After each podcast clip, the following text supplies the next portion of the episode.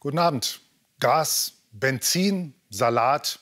Vieles wird rasend schnell teurer im Moment und jeder merkt das irgendwie und irgendwo.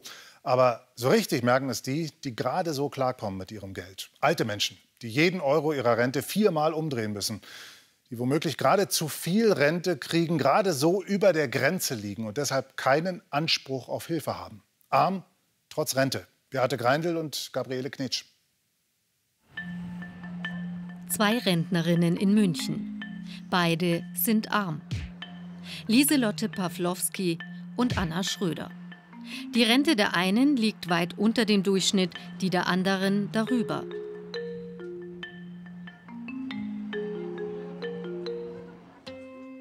Anna Schröder sammelt Bärlauch im Park. So kann sie Geld sparen. Sie schämt sich für ihre Armut, deshalb will sie nicht erkannt werden.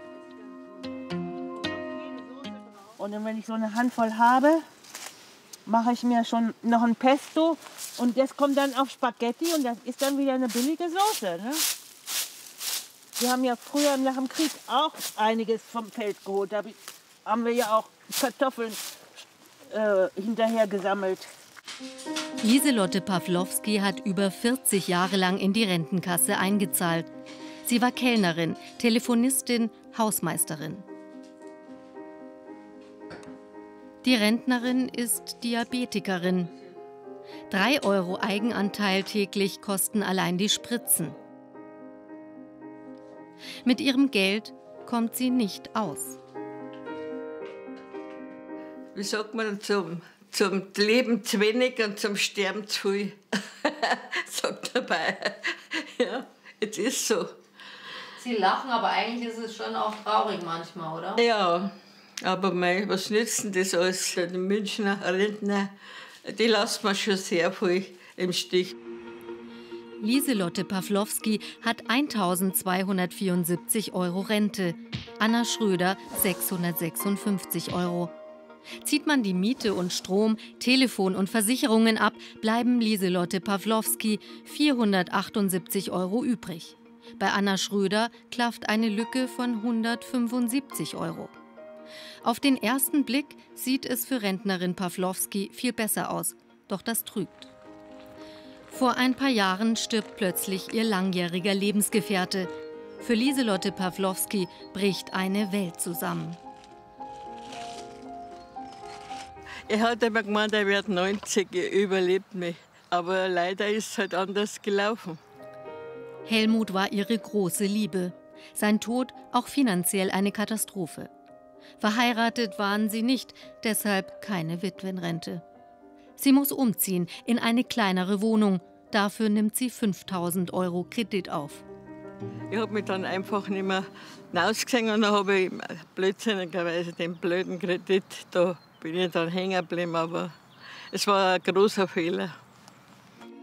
Hätte Lieselotte Pawlowski Anspruch auf Grundsicherung, hätte das Amt den Umzug bezahlt. Die Rentnerin hätte keinen Kredit gebraucht. Doch ihr Antrag auf Grundsicherung wird abgelehnt. Sie bekommt 35,61 Euro zu viel Rente. Das ist die Ablehnung vom Sozialreferat, dass ich kein Sozialempfänger bin. Ich möchte keiner sein. ich wollte eigentlich nur einen Mitzuschuss. Lieselotte Pawlowski profitiert bisher auch nicht von dem neuen Energiepaket der Regierung. Wieder ist die Rente zu hoch. Anna Schröder auf dem Weg zur Münchner Tafel. Sie bekommt Grundsicherung. Deshalb darf sie hier umsonst Lebensmittel abholen. Einmal die Woche. Kein leichter Gang. Bei uns im Haus weiß kaum jemand, dass ich zum Beispiel zur Tafel gehe. Ist sehr schwer. Es ist, als ob du ja, außerhalb der Gesellschaft bist. Sie spart sich aber jede Woche ungefähr 50 Euro. Auch Lieselotte Pawlowski würde gerne hierher kommen. Sie wurde abgelehnt. Es gibt nach dem Armutsbericht der Stadt München aus dem Jahr 2017 129.000 Menschen, die im Bereich des Existenzminimums leben. Und wir versorgen jede Woche als privater Verein 22.000 Menschen. Äh, das ist ein Bruchteil dessen, äh, die es bräuchten. Anna Schröder braucht wieder ihre Augentropfen. Für Medikamente muss sie nur zum Teil zuzahlen, denn sie bekommt Grundsicherung. Deswegen gibt es auch für den öffentlichen Nahverkehr einen Zuschuss. Die teuren Heizkosten übernimmt das Amt komplett. Da bin ich sehr privilegiert, das brauche ich nicht. Ich bin so froh und das lässt mich auch besser schlafen. Heizkosten äh, zahlt auch die Stadt. Ganz klar, auch Anna Schröder muss kämpfen. Jeden Euro dreht sie um. Kino oder Theater kann sie sich nicht leisten. Doch am Ende steht die Rentnerin Pawlowski noch schlechter da. Sie muss alles selber zahlen. Obwohl sie 618 Euro mehr Rente bekommt, hat sie 339 Euro weniger als Anna Schröder zur Verfügung. Jeden Monat. Das Sozialreferat hat sie an eine spendenfinanzierte Einrichtung verwiesen, den Lichtblick. Dort bekommt sie nun das Geld für eine Jahreskarte. Damit kann sie umsonst Trambahn fahren. Kostenpunkt 468 Euro. Wir haben Tag für Tag ganz viele Anrufe oder ähm, Rentner, die zu uns persönlich ins Büro kommen, mit den offenen Rechnungen sind total verzweifelt. Entweder ich bezahle die Rechnung, die ich sowieso schon schwer bezahlen kann, oder ich kaufe mir Lebensmittel oder Medikamente. Also die Sorge wird immer höher. Und gerade wenn man keine Unterstützung noch vom Staat bekommen kann, weil man vielleicht 2,50 Euro drüber ist, dann ist es noch viel, viel schwieriger.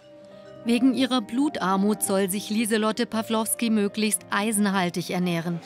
Das ist zu teuer. Das sind die Preise wie in alten Rum. es ist nicht leicht, über die Runden zu kommen, auch mit Sonderangeboten.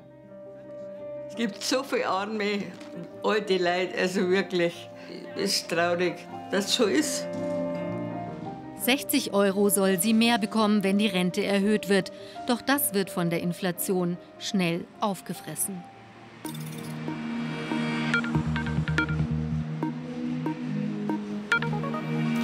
Zwei Frauen, die gerade so oder eben gar nicht mehr über die Runden kommen. Das will ich jetzt vertiefen mit der bayerischen Sozialministerin Ulrike Scharf. Guten Abend, Frau Scharf.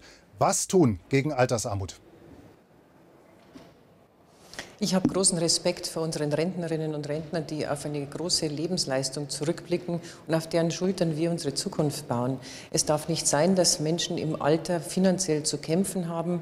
Äh, und deshalb ist es mir ganz wichtig, auch die aktuelle Situation noch mal zu bewerten. Wir haben gestiegene Lebensmittelpreise, wir haben enorme Energiekostensteigerungen und dann kommt ein Entlastungspaket aus Berlin, das 20 Millionen Rentnerinnen und Rentner vollkommen vergisst. Das ist nicht akzeptabel und deshalb Deshalb habe ich ja auch den Bundesminister Heil aufgefordert, tätig zu werden. Jetzt ist das Sache der Ampel. Ob die Ihnen folgt, wissen wir nicht. Und das hilft unmittelbar den beiden Frauen, die wir gerade in dem Beitrag gesehen haben, dann wahrscheinlich eben auch nichts so kurzfristig. Was kann die bayerische Sozialministerin, Frau Schaaf, was kann die tun? Was können und wollen Sie tun, um zu helfen? Ich möchte hier nur ganz kurz zurückblicken auf die Mütterrente 1 und 2, die wir aus Bayern ganz äh, aktiv eingebracht haben, die auch umgesetzt wurde und die insbesondere den Frauen, den Rentnerinnen äh, besser, bessere finanzielle Ausstattung gibt. Wir haben aber auch eine Grundsicherung und eine Grundrente. Die Grundrente war ein Maßnahmenpaket, das auch äh, in unserer Regierungszeit, in der Zeit der großen Koalition, also das heißt seit zwei Jahren jetzt auch gültig ist. Und hier wird einfach aufgefangen, wenn Renten äh, gering, gering sind und äh, Menschen wieder mehr Unterstützung brauchen. Das sind das Sachen, die schon gelten. Jetzt gibt es eine unheimlich große Inflation. In Bayern war die bei 7,8 Prozent. Die Renten steigen zwar, aber werden das nicht ausgleichen. Blicken Sie voraus, Frau Schaaf. Haben Sie noch Ideen, um über das hinaus, was es schon gibt, den Rentnern, den Alten, die kein Geld haben, zu helfen? Ja, Sie blicken jetzt vor allen Dingen auf Menschen, die äh, 80 sind oder darüber, so wie unsere beiden Damen, die wir in dem Beitrag bereits gesehen haben. Aber mir ist es auch noch mal wichtig, auf diejenigen zu blicken, die jetzt in die Rente einsteigen. Und hier ist die Situation schon wesentlich besser. Denn wenn wir auf eine Erwerbsbiografie zurückblicken, Frauen und Männer haben vor 30 Jahren wesentlich unterschiedlicher ihre Arbeitszeit eingeteilt. Und hier sind wir in Bayern schon sehr viel besser geworden, was die Vereinbarkeit von Familie und Beruf betrifft. Das heißt, wir ermöglichen es, es gerade für Frauen auch besser erwerbstätig sein zu können und dann mit Blick äh, in das Rentenalter dann einfach ihre Sicherung, das heißt ihr äh, Auskommen äh, in der Rente dann auch festzustellen. Lassen Sie uns doch noch, Frau Scharf, ein paar ganz konkrete Vorschläge mal besprechen. Es gibt ja, dafür sind Sie als Sozialministerin zuständig, ein Familiengeld in Bayern. Das kriegen Kinder monatlich 250 Euro, Kleinkinder jetzt seit 2018. Wäre denn ein bayerisches Rentnergeld in Ihrem Sinn? Das müssen wir mit der Haushaltslage insgesamt diskutieren. Ich glaube, mit dem Familiengeld, aber auch mit dem Pflegegeld äh, macht Bayern wirklich äh, ganz große äh, Schritte zur Unterstützung unserer Familien, aber auch derjenigen, die zu pflegen sind. Über ein Rentnergeld nachzureden, ist eine Sache, die wir insgesamt betrachten müssen. Es klingt sehr charmant, ähm, aber das muss in den Haushalt, in die Haushaltssituation insgesamt passen. Ich finde das ganz aktuell, die Bundesregierung mit dem Entlastungspaket auch 20 Millionen Millionen Rentnerinnen und Rentner in Deutschland mit berücksichtigen sollte. Was halten Sie von einem ÖPNV-Zuschuss für alte Menschen, die wenig Geld haben? Ja, wir können jetzt alle Lebenssituationen äh, besprechen, die Rentnerinnen und Rentner betreffen, ob das der öffentliche Personennahverkehr ist oder ob das sonstige Unterstützungen und Vergünstigungen sind. Äh, Sie wissen, dass wir gerade auch mit Blick von vergünstigten äh, Tickets für den öffentlichen Personennahverkehr auch immer wieder diese große finanzielle äh, Frage stellen müssen, wie soll es finanzierbar bleiben. Und das muss insgesamt im Parlament diskutiert werden, wo wir Haushaltsmittel dafür einstellen können. Ich würde gerne noch einen Punkt ansprechen, Frau Schaaf, der in dem Beitrag deutlich geworden ist. Die eine Frau kriegt ganz gut Rente, hat aber durch die Ausgaben, die sie jeden Monat tätigen muss und alles, was sie bezahlen muss, am Ende des Monats doch deutlich weniger Geld als die andere alte Dame, die Grundsicherung bekommt. Also knapp unter der Grenze, dass sie zusätzliches Geld bekommt. Wie kann man mit diesem Problem umgehen? Ja, ich glaube, die Problematik liegt immer an diesen äh, grenzwertigen äh, Berechnungen, aber Grenzen muss es geben, Schwellenwerte muss es geben, äh, um auch äh, abgrenzen zu können. Wir müssen jetzt unsere Rentnerinnen und Rentner wirklich dort unterstützen, wo die Kosten uns davonlaufen und es sind Lebensmittelkosten und es sind Energiekosten, die so unglaublich gestiegen sind, nicht zuletzt auch wegen der äh, schlimmen Situation in der Ukraine, des Angriffskriegs. Und ich glaube, hier ist das Entlastungspaket die schnelle und die direkte Antwort, die wir wir geben müssen. Der Ruf also nach Berlin. Vielen Dank an die bayerische Sozialministerin Ulrike Schaaf. Danke. Dieses Gerne. Interview haben wir vor der Sendung aufgezeichnet. Der Arbeitsplatz in der Ruine eines havarierten Atomkraftwerks, festgehalten und überwacht von russischen Soldaten wochenlang und womöglich auch noch in der Gefahr, dass irgendwo gleich Munition explodiert. Das ist im Moment der Alltag in Tschernobyl. Diesen Alltag bringt Kontrovers Ihnen jetzt näher. Seit Wochen sind wir mit dieser Frau in Kontakt, die Angst hat, weil ihr Vater in Tschernobyl arbeitet. Wir haben schon mehrmals über die Frau berichtet und jetzt gibt es Neuigkeiten. Thomas Kiesling. Verzweifelt versucht Natalia aus München, ihren Vater zu erreichen. Der arbeitet in Tschernobyl im Atomkraftwerk. Es ist einer von vielen erfolglosen Versuchen. Geht nicht. Vielleicht klappt es später. Natalia ist ratlos. Sie sucht nach Informationen über ihren Vater im Internet. Sie hat Angst. Sie will wissen, wie es ihm geht. Am 25. Februar haben russische Soldaten das Atomkraftwerk angegriffen und besetzt. Alle, die dort die Nachtschicht hatten, konnten ihren Arbeitsplatz nicht mehr verlassen. 25 lange Tage. Mitarbeiter müssen die Anlage rund um die Uhr kontrollieren. Jetzt endlich durfte ihr Vater aus dem Kernkraftwerk raus, mit 64 weiteren Kollegen. Andere nehmen nun freiwillig deren Plätze ein. Die Mannschaft trifft sich mit Stadt- und Kernkraftverwaltung. Die Stimmung ist angespannt.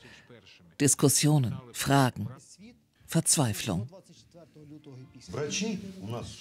Wir haben keinen Arzt. Wir haben nach Freiwilligen bei unserem Personalstab gefragt, aber es gibt keine Freiwilligen.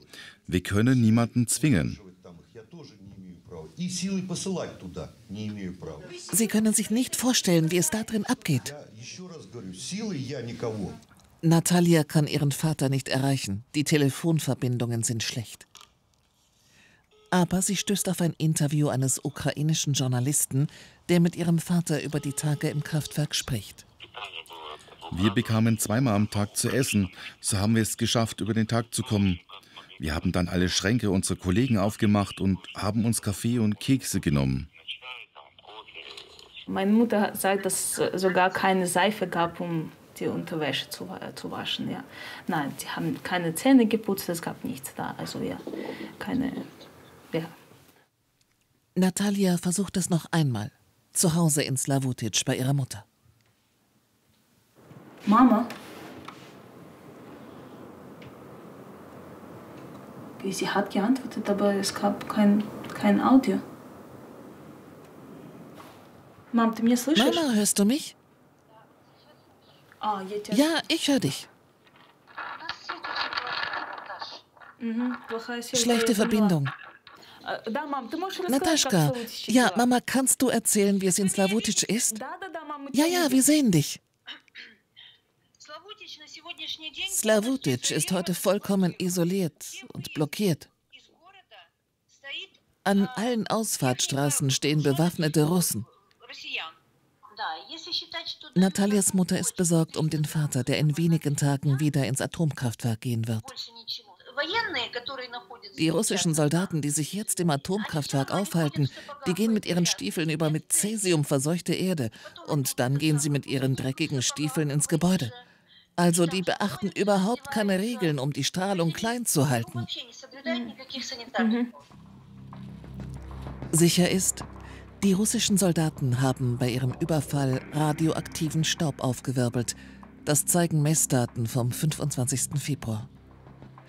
Uwe Stoll von der Gesellschaft für Reaktorsicherheit erklärt, dass die radioaktive Belastung gestiegen ist. Wir sehen hier Messwerte von 93.000, 92.700 ähm, Nanosievert, was in etwa den Zehnfachen des normalen Wertes entspricht, den wir dort haben.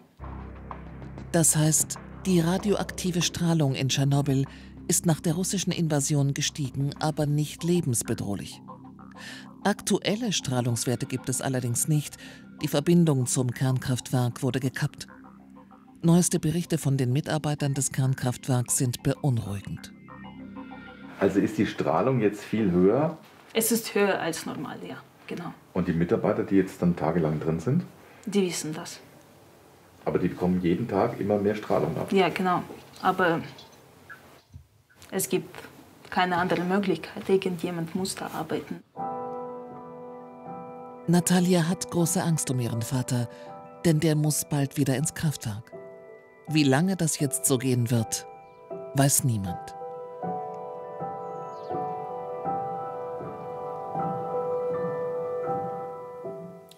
Über die Geschichte von Natalia und ihrem Vater halten wir Sie auf dem Laufenden.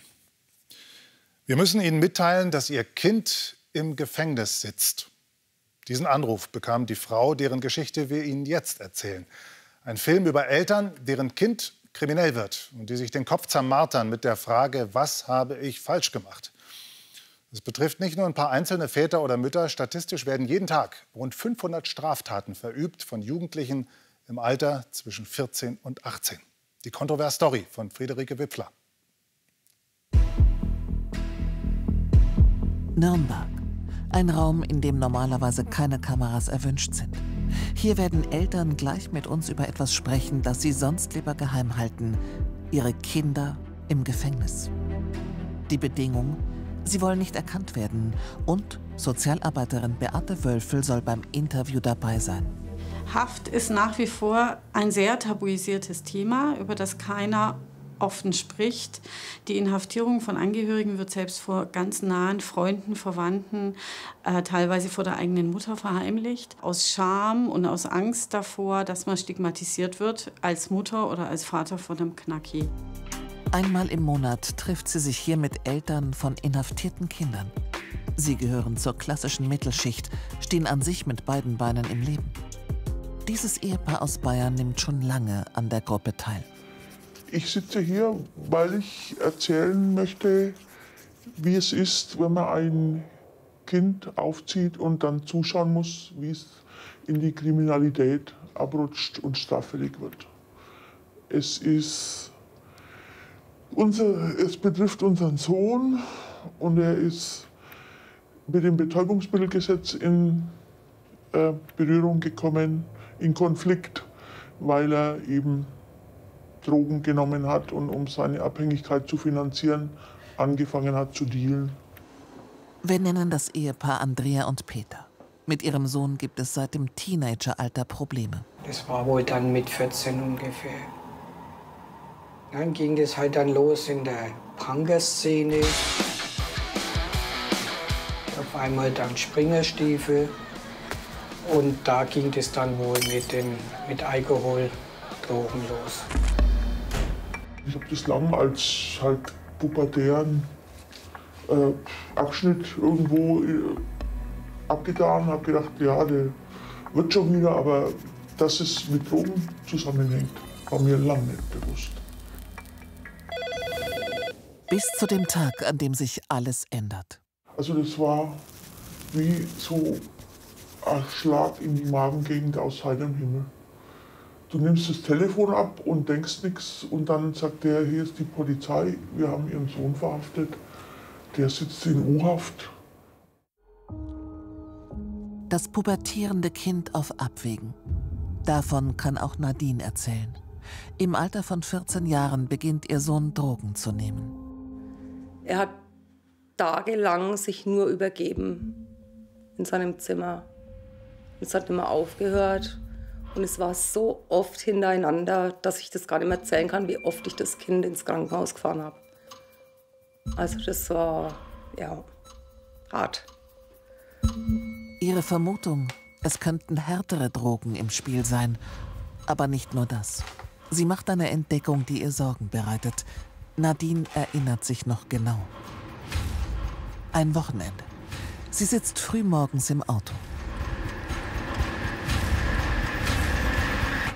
Und ich habe dann gesehen, dass in dem Ort, wo wir damals gewohnt haben, überall Graffiti versprüht war. Also an Häuserwänden, an Altkleidercontainern, also überall. Und wir sind da so durch den Ort gefahren und ich habe noch zu meiner Tochter gesagt, ey, bitte lass es nicht deinem Bruder gewesen sein.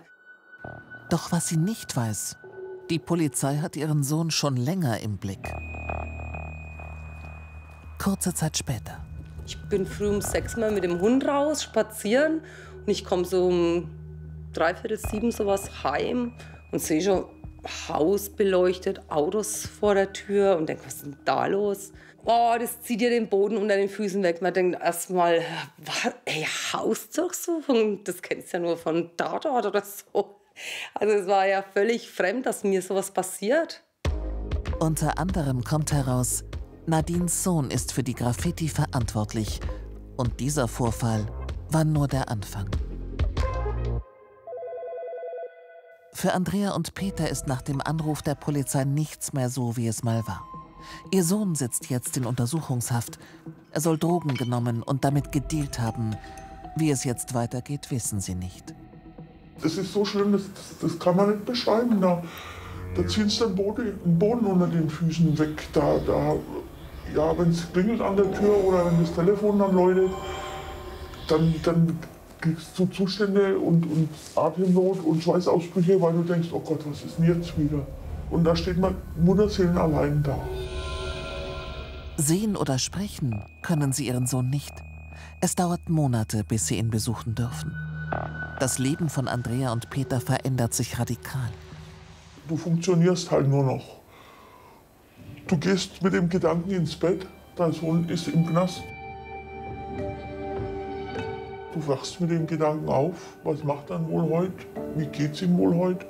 Und du musst aber dein Tagespensum schaffen. Und dann, ich habe es nicht mehr anders geschafft. Ich bin dann äh, irgendwann zum Arzt und habe mir Tabletten verschreiben lassen weil ich es einfach nicht mehr, psychisch nicht mehr äh, ertragen habe. Und habe dann halt in der Früh immer meine Dosis eingeworfen, damit ich meinen Tag irgendwie schaffe. Für Anwälte, Gerichtskosten, Miete und unbezahlte Rechnungen des Sohnes haben Andrea und Peter über die Jahre 100.000 Euro bezahlt. Zurück bei Nadine. Ihre Familie leidet unter dem Drogenkonsum des Sohnes. Die Ehe zerbricht. Sie zieht mit ihrer Tochter um. Ich habe mir auch Hilfe geholt. Ich war ja Caritas, ich war im Jugendamt, Jugendgerichtshilfe. Ich bin ja überall hin. Na. Und irgendwann, ich weiß gar nicht mehr wer, hat zu mir gesagt, ich muss ihn fallen lassen. Und das habe ich dann gemacht. Und das war die, die schwerste Entscheidung. Der Sohn soll nicht mit in die neue Wohnung umziehen. Stattdessen lebt er übergangsweise in einem Container. Schlimm. Vor allem, ich bin dann mal hin, natürlich, habe ihn besucht. Oh, das war schlimm.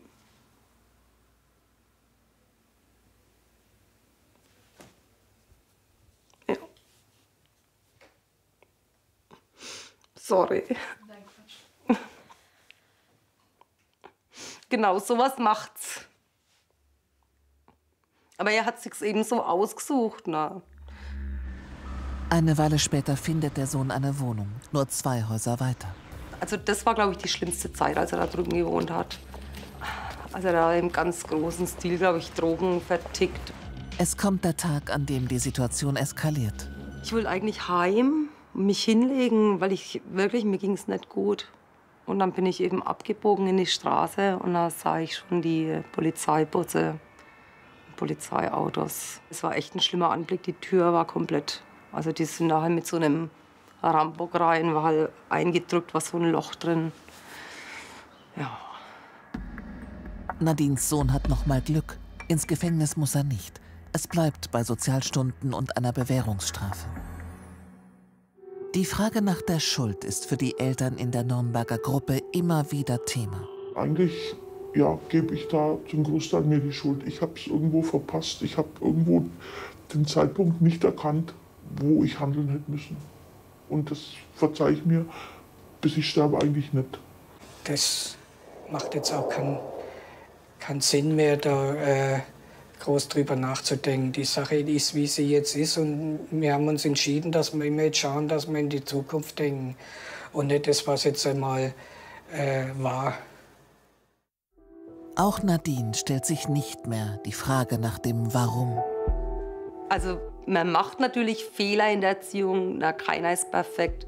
Aber ich weiß halt, ich habe noch eine Tochter, die hat die gleiche Erziehung genossen und hat vielleicht noch weniger oder hat noch mehr auf mich verzichten müssen, hat weniger von mir gehabt als er.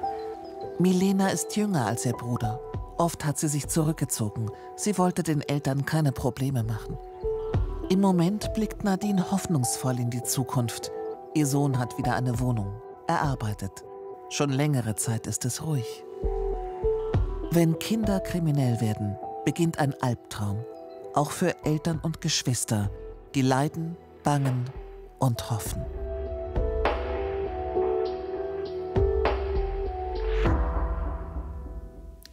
Das Kind als Straftäter, sehr sehenswert. Auch die Langversion dieser Kontrovers-Story, die finden Sie in der BR-Mediathek und im YouTube-Kanal von BR24. Da finden Sie auch all die anderen Kontrovers-Stories, die es gibt. Und am meisten geklickt stand jetzt die Story über ein Auto mit Methanol-Brennstoffzelle. Drei Minuten tanken, 800 Kilometer fahren.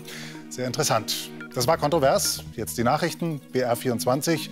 Und Ihnen trotz allem einen schönen Abend.